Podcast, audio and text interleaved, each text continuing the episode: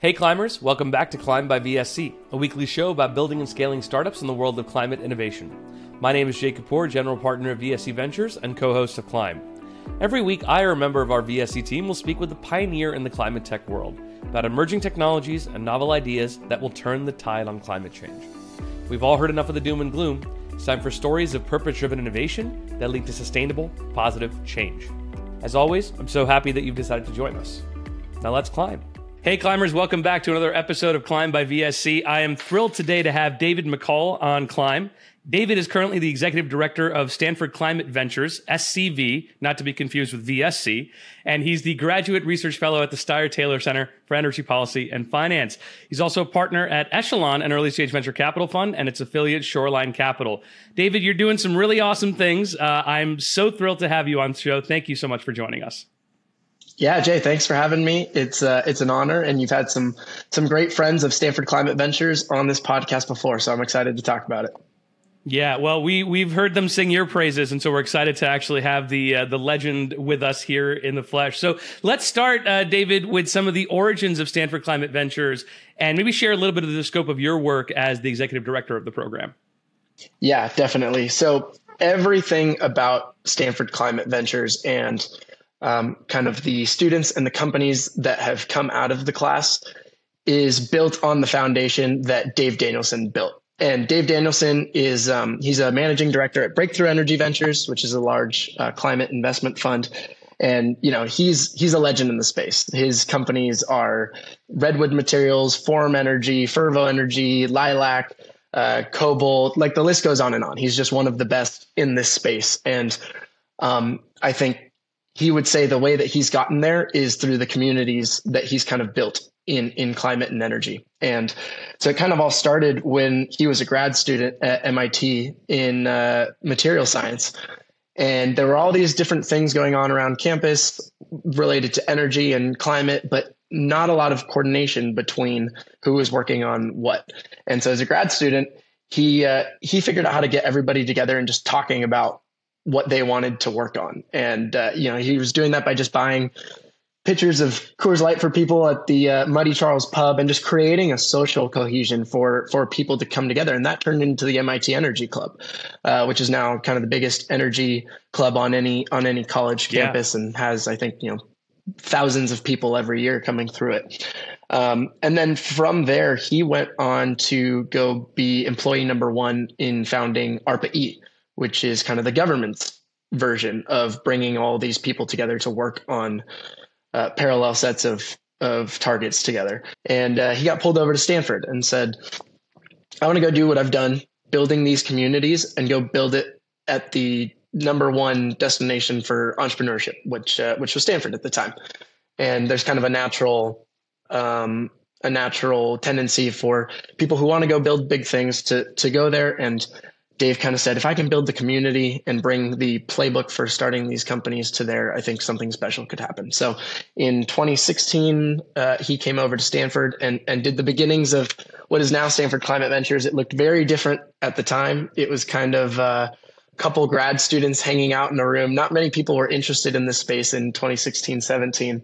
And that went from 10 grad students in a room talking about nerdy energy stuff together to some really amazing companies that, that came out of that first cohort. Uh, companies like Fervo Energy, WeaveGrid, Nitricity, Guidewheel, ones that we've heard of today. And it's nice because now they're success stories, but it was all built on uh, Dave just saying, "How can I bring people together and and give them my network and my playbook for starting these things?" We now have about 200 students that come through the class every year.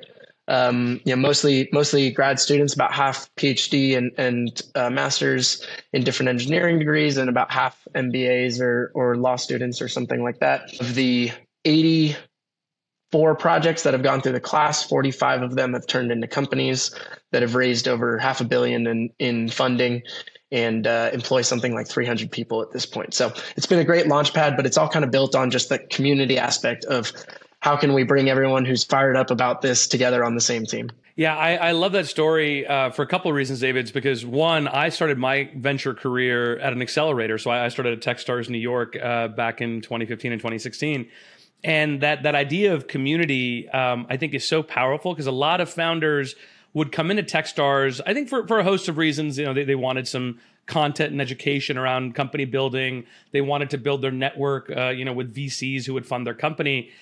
And I think to a person, if you ask them after the sort of three month program what they got the most value out of, it was the knowledge sharing amongst all the other founders that were in the group. Let's say 15 founders, you know, one maybe building B2B, one maybe building B2C, but ultimately it's the the sort of basic aspects of company building that they were sharing from each other's experiences.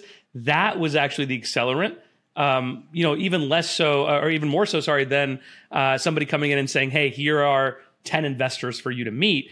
All that stuff is there, but that community, I think, is is what stays so long to the point where a lot of us still get together, you know, for drinks seven, eight years later at different phases in our our company building careers. Um, it's it's still very very strong. So I, I, love to hear that community was sort of the center of it. How did you find your way there? Um, the, the, what what brought you to to doing this work now here at Stanford Climate Ventures? Yeah, so I've been in the energy space, um, both in the startup scene and at a big energy company, and I came back to Stanford to do my master's.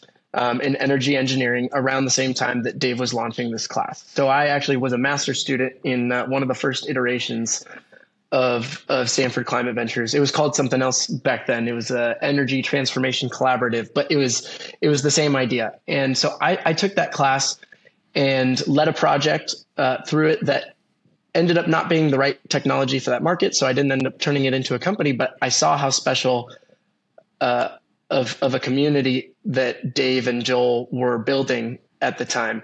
And to me, yeah. it was mostly just those were the people that I found myself hanging out with around campus, right? The people who wanted to nerd out on energy and climate stuff. And this was where they were hanging out. And so I saw that this was kind of the focal point for where a lot of them were gathering. And I wanted to help build that. So uh, I, I, helped mm-hmm. with a mm-hmm. couple more projects that went through the class throughout the rest of my master's. And from there, when I graduated, I went into the venture side, but uh, I was also still there helping just organically grow the community and also to surround them with all of the people that we know in the climate and energy world. And uh, you know, one mm-hmm. of the mm-hmm. one of the big things about this class is when you're going through with a project, we we require them to do 70 to 100 discovery calls with people that are in the real world working on these things that can that can lend insight to really pressure test what their idea is and sort of iterate back and forth between taking it into into the classroom and then going out into the real world. So now my role as the executive director is to kind of run the whole platform and, and mostly to build that network around the class. As somebody who's been in and around, um, I'll call it climate venture or or climate innovation uh, for so many years. How have you seen the the needs of founders change um, and maybe you know contrast that a little bit. You're on Stanford's campus. You're seeing startups being built in all different categories. Um, what is it that climate founders specifically need um, at the earliest stages to to really be successful? Yeah. Um, one of the things that has worked well is we've been able to bring in climate specific founders, successful ones, into the class to give their lessons, right? Uh, Stanford's very good about giving the playbooks and entrepreneurship and everything, but there's a couple different skill sets that you need when you're starting a climate company. Um, they take longer. They generally are more capital intensive. There's usually some sort of regulation involved.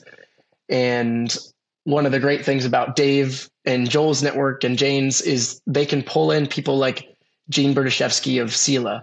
Uh, they can bring in the Mateo Jaramillos of Form Energy. They can bring in the people who have really done it in these hard to build spaces to give the kind of specific playbooks for the kind of tools you're going to need as you're going. And then we can bring in people who who know those spaces incredibly well, right? We've got people on the policy side. We've brought in uh, people who have scaled companies before to kind of talk about, hey, how do you grow these things? How do you have a sales playbook? Um, and the best part is we now have some successful alumni that can come back and say those specific toolkits. So uh, Lauren Dunford, who's the founder of Guidewheel and was one of the first um, companies to come out of the class, she now comes back and gives one of our our sales lectures. And aside from the fact that she just has so much energy and is so passionate about it, she's done this herself. and said, how can I get as close to my customer as possible to really understand them and translate that into uh, what we need to build as a product. And so she comes back and gives that lecture. So there's a lot of of uh, specific tools that you need as a as a climate entrepreneur that we now have kind of all the the people that have done it before coming back and giving best practices. Um, and I think one of the things that's changed dramatically is how much capital has come into this space over the last five years. You know, in, in 2016, 17, 18, when we were first doing this, uh, a lot of those sources of capital didn't exist, either on the venture side or just everyone was using venture as the only tool. And now there's so many other things, both within Stanford at the earliest stages, getting grants, getting fellowships to go figure out what it is exactly you're working on, to um, getting non dilutive capital, to getting project finance, as we talked about, and um, all of those other tools that you can use to to resource your your company. Um, and so that one has changed dramatically since uh, 2017 18 there's just a, a, whole swath of of financial tools that uh, that projects and companies can tap into that that weren't there even just five years ago I, am really glad you you spoke about the sort of different playbooks that are there. Um, so for those of our listeners who are not lucky enough to to go and be a part of this collaboration at Stanford, um, could you share one or two like lessons or insights from from some of these guest speakers that you've had that like still stick out to you where you go wow i hadn't thought of it and and now i can't see the world a, a different way now that i've heard these things.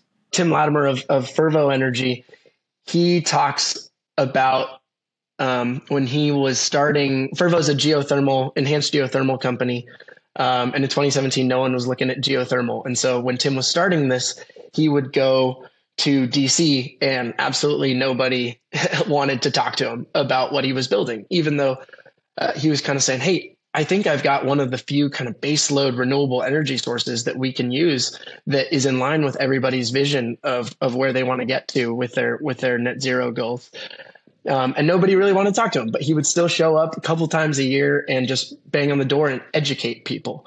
Um, and you know, five years in, now there's a lot more attention around it and he already knows all of the people uh, kind of from the federal government to state governments to local uh, public utility commissions that that uh, are are working on this and has kind of those relationships and is able to educate them. So that's kind of one of the playbooks he's been teaching is how do you think about what you're going to need from a policy perspective early on and start building those relationships far before you actually need anything to happen. Um, and then uh, another one is uh, as we talked about with Lauren Dunford, right? Uh, and yeah. and her sales process. But when she started, no one really understood the vision for what she had, which was uh, improving the energy efficiency of factories. And to really understand what the customer needed, she went to Kenya, which was where they she both had connections to a lot of factories, but also where they had factories that um, any downtime there was dramatically going to cut into their um, their economics. And so she went out there and basically lived on the factory floors, understanding everything and realizing, hey, if I can just give visibility into when these machines might go down, um, that's what they want as the customer. And then on the back end, I can utilize that to make everything operate as efficiently as possible. And so her playbook is all about how do you get as close to the po- the customer as possible to realize what do they want and how can you accomplish your goals through what it is they want. And now she's working on expanding it all over the U.S. in more advanced factories that now really understand um, what the value add is. Um, and so those are some great ones. And then uh, you know, some of it is just being scrappy. There's uh, one of my favorite stories is Nico Pinkowski of of Nitricity and Nitricity is working on kind of decentralized fertilizer production with on-site renewables. Yep. And from their techno-economic analysis that they did through the class, they kind of realized the exact price point that they needed the on-site solar to be built for in order to to uh, hit their unit economics. And uh, at the time, he was getting a lot of quotes. I think the cost has come down, and they've they've they've gotten uh, some some partners on the solar development side, but they were getting quotes that were too high for what they needed. And so uh, Nico and the Nitricity team would go out on site and build their own solar. And I remember he figured out exactly how many steel beams fit on his Subaru uh, because it started bending on one. He's like, all right, that's one too many. I got to take it off. And that's just the kind of scrappiness to like figure out what you need and, and, and what to hit. Um, that we see in a lot of these founders that go on to build the successful companies. No, David, these are such fantastic examples because I think they, in each one, speak to a really unique like founder trait, right? You, you talked about scrappiness. Um, there's the patience of having to go and educate people many years ahead of when the market actually catches up, right? 2017, nobody's talking about geothermal. Now, I mean, the number of geothermal investments that have been made in the last uh, 12 months probably pales in comparison in terms of size to what, you know, hasn't happened in the last uh, five years prior. Um, you talked a little bit about uh, customer obsession. Uh, I mean, these are all traits I think that when a founder is pitching a VC, these are the things that a VC is looking for. From your perspective, somebody who's you know now scouted and sourced hundreds of these investments over your career, when you're evaluating a founder for the program, or or even just broadly when you're evaluating an investment, what are the traits that you're looking for in these founders, and how are you able to kind of draw those out to say, hey, this is a founder that has it and somebody I want to work with versus maybe somebody who doesn't? When we're looking at projects, there's kind of a couple key aspects that we're looking for in teams. Um, one is we want them to be looking at a white space that no one else is looking at. Um, that's kind of where the most interesting stuff is, and where if you put in the work to understand why nothing has happened there, you can get what we call the earned secret of, and that happens through hundreds and hundreds of conversations, but you get that earned secret of nobody's doing it. And it's because everyone thinks it's this, but it's actually this. Um, and so uh, we want people who are looking at spaces that are sort of untouched. We call them the white spaces. And uh, we try to kind of push students to look at that through. So we do the project based class in winter and spring quarter. And in the fall, we bring in uh, it's just a lecture series where we'll bring in experts in different verticals of climate to kind of say hey this is what my vertical looks like this is the state of the art here's who's doing what and here's where nobody's doing anything that if i was a group of fired up stanford students i'd go try to figure out i think the prime example of that is now you hear a lot more about cement um, but uh, five years ago nobody was really looking at yeah. cement. And Dave gave Dave Danielson gave a lecture on uh, specific to cement and what we could do to decarbonize that. And that has prompted a whole bunch of companies uh, and projects. And we've had uh, three or four projects in the class uh, that were kind of in the 2018 to 2020 timeframe that are now companies in the cement space that a bunch of people know. And so we had uh, Brimstone Energy, uh, Sublime Systems and Furno Materials all came out of that kind of yeah. time span, and and specifically from Dave saying, "Hey guys, no one's working on cement. Can somebody please do it?" I think there's huge opportunity here. So we we talked about you know going after a big white space, the earned secrets idea. Um, what are some of the other skills or traits? Because uh, I'm I'm very very curious about that as an early stage investor myself. Yeah, the second thing we we look for in project teams, um, aside from a white space, is just passion around the problem space right? Um, mm-hmm. As they're going, our class is 10 weeks. And in those 10 weeks, I would say the average amount of pivots that a, that a project team has is four. And you're constantly changing what you understand once you actually go test it out in the real world. And the only thing that's going to keep you driving when you're constantly getting feedback why it won't work, what's what's wrong with the idea is if you have such a such a passion for solving this that nothing's going to get in your way to uh, to to try to go figure it out. And so we look for teams that have diverse skill sets, as I've said, because it, you need all of those different tools in the toolkits, and and you need people who can kind of carry different parts of the team, just like any company, but at the project level, and people who just want to figure out the problem. And, and, a lot of the time we call that the uh, what's wrong with this person question, uh, where just every time someone tells them like, hey, it's not going to work, or everyone every time someone says, please stop wasting your time on this. I'd love to see you go do something else. They're like, yeah, I just know there's something here and I'm going to keep working on it. And I'd say on top of that is, you know, how involved in the community do they want to be? Because again, so much of this is having those relationships and knowing who's doing what and having the people that you can reach out to and lean on when you don't know the answers. Um, and mm-hmm. so those are really the three things is are they working on a on a white space that's relatively unaddressed? Are they fired up about the problem and have kind of the uh, the diverse team to go chase it down? And are they a part of this community so that they can both uh, get and give to all the people that want to work on these problems. Yeah, all, all three are are wonderful traits. Um, as somebody who has worked with first time founders as well as experienced founders, are there specific things that experienced founders do differently that you think more first time founders could learn from? And what are they? Yeah. Um, so Mateo Jaramillo, who's the CEO of Form Energy and a friend of of the class, um, I heard from him once that I think he said first time founders normally focus on on product, second time founders focus on distribution, and so it's it's vitally important to get the product right, and yeah. that means understand the exact customer need that you are doing that you are addressing ten times better than anyone else is um, and that is really a core of what we focus on in the class and what all companies it's the only startup advantage is are you doing one thing 10 times better than anybody else can?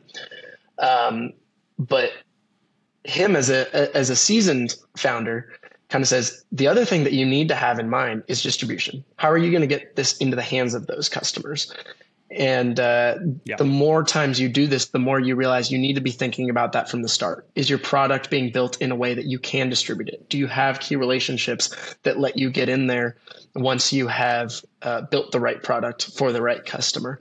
Um, and so I'd say that's that's one thing that uh, we've we've recently been hearing a lot from the from the experienced founders that we're trying to impart on uh, on, on some of the newer founders is think about distribution and how you're going to get this into the hands of the customers from the start because then you'll build your product in a way that lets you um, get it into the hands as as many people as you can to go provide value to them where I love to, to chat with a lot of our guests, David, I, I, gave you a heads up before we got on the mic, was uh, this hyper hopeful segment that our audience loves. So I'm going to keep doing it. Uh, we pick a trending topic. We want to get our guest's opinion on whether it's promising or all hype and we can treat it like a rapid fire round. So we don't have to go too deep on any one of them unless you want to. Um, so I'll throw out a statement. I'll ask you hyper hopeful, and then we'll dive in. Does that sound good? That sounds perfect. Uh, so direct air capture is often touted as a game changing technology. You mentioned a couple of the, the direct air uh, companies earlier in our conversation, but a lot of critics today are saying it's far too energy intensive and expensive to actually scale. Um, what's your take on direct air capture? Is it hype or hopeful? Yeah, I mean, I think it's going to be an all hands on deck type of situation, and and we're going to need uh, that type of tech in parallel with all of the other things that are that are being developed. Um, what gives me hope in that specific one is kind of the companies that I already talked about that have come out of our uh, that have come out of our class, like Holocene. Um, they're developing a, novel technology that has so much potential to work on such a more efficient scale uh, to to capture CO2. And we've also got uh, Frauke Kracke, who's who's an alumni of our of our class. She leads. Uh, she's the head of science for for Stripe's uh, Frontier Fund, and they're just looking at so many different things that have the potential to remove CO2 from the atmosphere in different ways. Uh, and and you know she's one of the smartest people I know, and if she's saying there's all of these potential technologies out there that are not just high potential but ready to deploy, then uh, I got to trust her on that. Yeah, yeah. So on the all hands on deck conversation, I know a lot of folks say this about fusion energy as well, but I'm going to change the question a little bit. I'll say fusion energy's ability to have a near term impact, and we'll say within the next decade. Is that hype or hopeful? Well, I'll say that I'm hoping that it's helpful because uh, we could we could certainly use a, a, a, breakthrough technology like that and kind of a baseload source of of uh, dense power. Um, I don't actually know the space that well personally. We've we haven't had anything go through the class in the fusion space, um, which is probably an interesting data point in itself. But I do know a bunch of people that are yeah. working on it and uh, you know we're close with a lot of the folks over at Lower Carbon Capital. They've got a whole fund dedicated to it, and a lot of the tech innovation that's coming out of that is uh, is very promising. And so I'm hopeful that yeah. that it turns into something. And again, you need to be working on these things in parallel. We need to be working on the things we know now and the things that are near term innovations, um, and keep putting things, keep putting resources towards uh, fusion energy and the big swings that uh, that could do it. But I know a lot of people on the inside that know the tech really well that uh, you know have said a decade seems reasonable. So that gives me hope. Wow. Okay.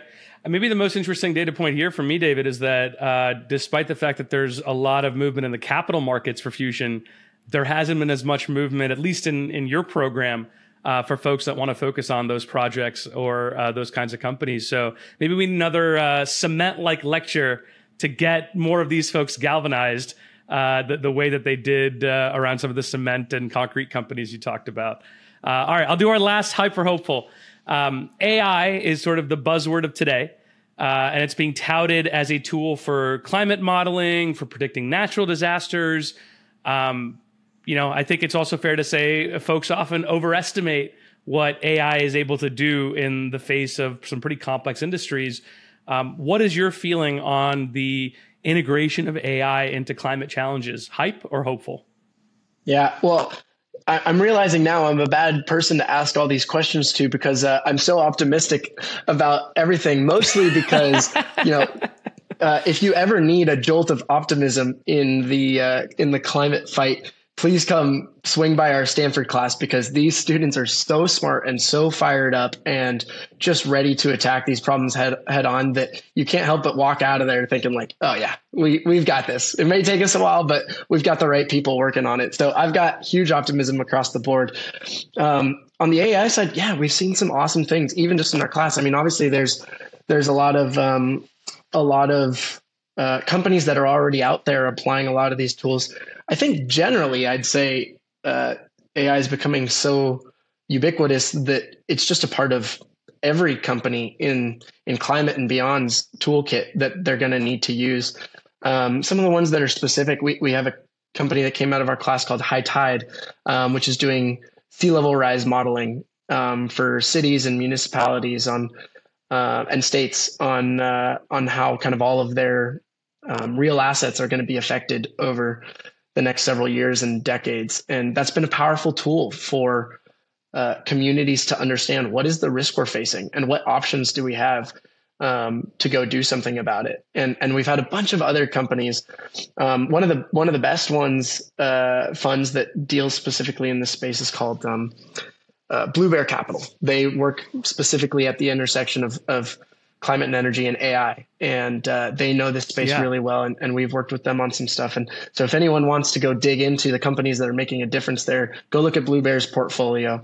Um, you know, one that, that's uh, that uh, I knew from life before Stanford Climate Ventures that uh, that's a Blue Bear company is called Raptor Maps, and they uh, kind of take imaging of uh, solar farms to understand exactly where all the faults are and how the panels are performing and, and optimizing.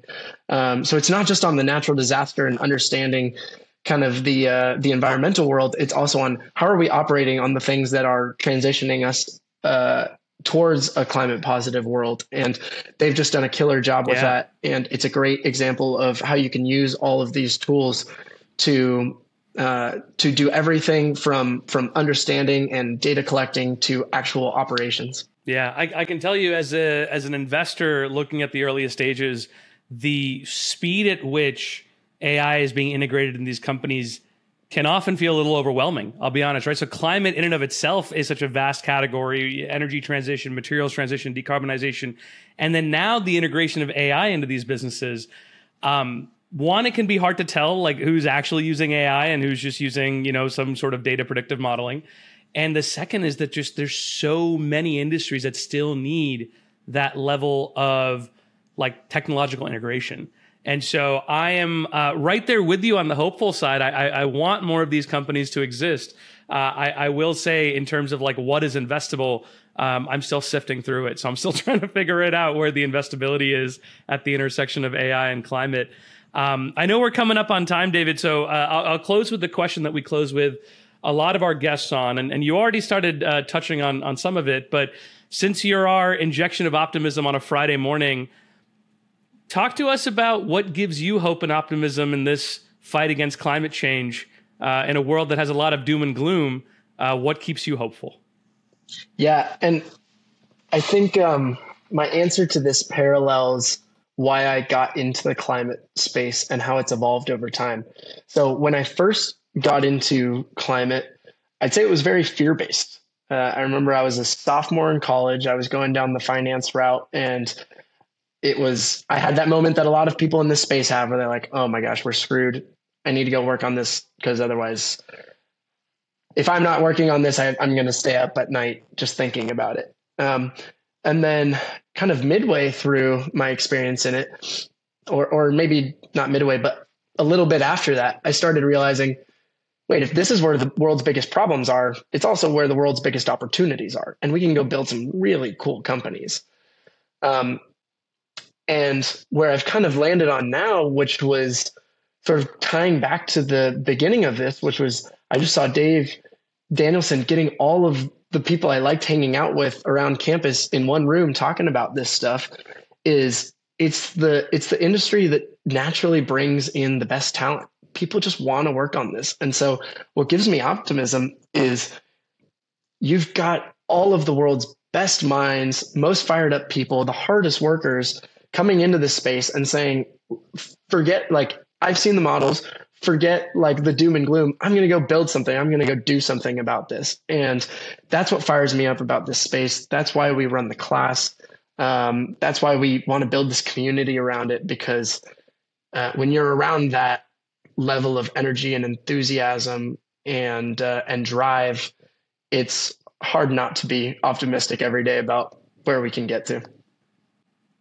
I, I love that, David. I'm fired up. I might be too old to go back to school, but uh, whatever we can do to get involved with uh, Stanford Climate Ventures, uh, you're you're a great pitch man, man. You've got me hyped up. You've got me hopeful. Uh, so so we'd love to. Uh, I guess let's let's tell our uh, audience one last time where they can find some of the content that you've referenced over this conversation and where they can learn more about Stanford Climate Ventures. Yeah, so if you go to stanfordclimateventures.org, that's our website. Uh, I will say it's still a work in progress, but it's got a lot of information on kind of what the class is about, uh, the alumni companies that have come out. A bunch of them are hiring. So if you're looking to get into this space, like go check out those companies. Um, and great. then uh, we also have the the playbooks tab, which is where we're accumulating all of our favorite resources in the different uh, parts of the toolkit. That's fantastic. David McColl, thank you so much for joining me on Climb today. This was really fun. Thanks, Jay. It's been awesome. Well, that's all for this week's episode of Climb by VSC. Thank you so much for watching and listening. Special thanks to Credo for their help in producing and promoting this episode. To visit any part of today's conversation again, you can find the full transcript on vscventures.com. Our thanks to Josue Ramiro for posting these every week.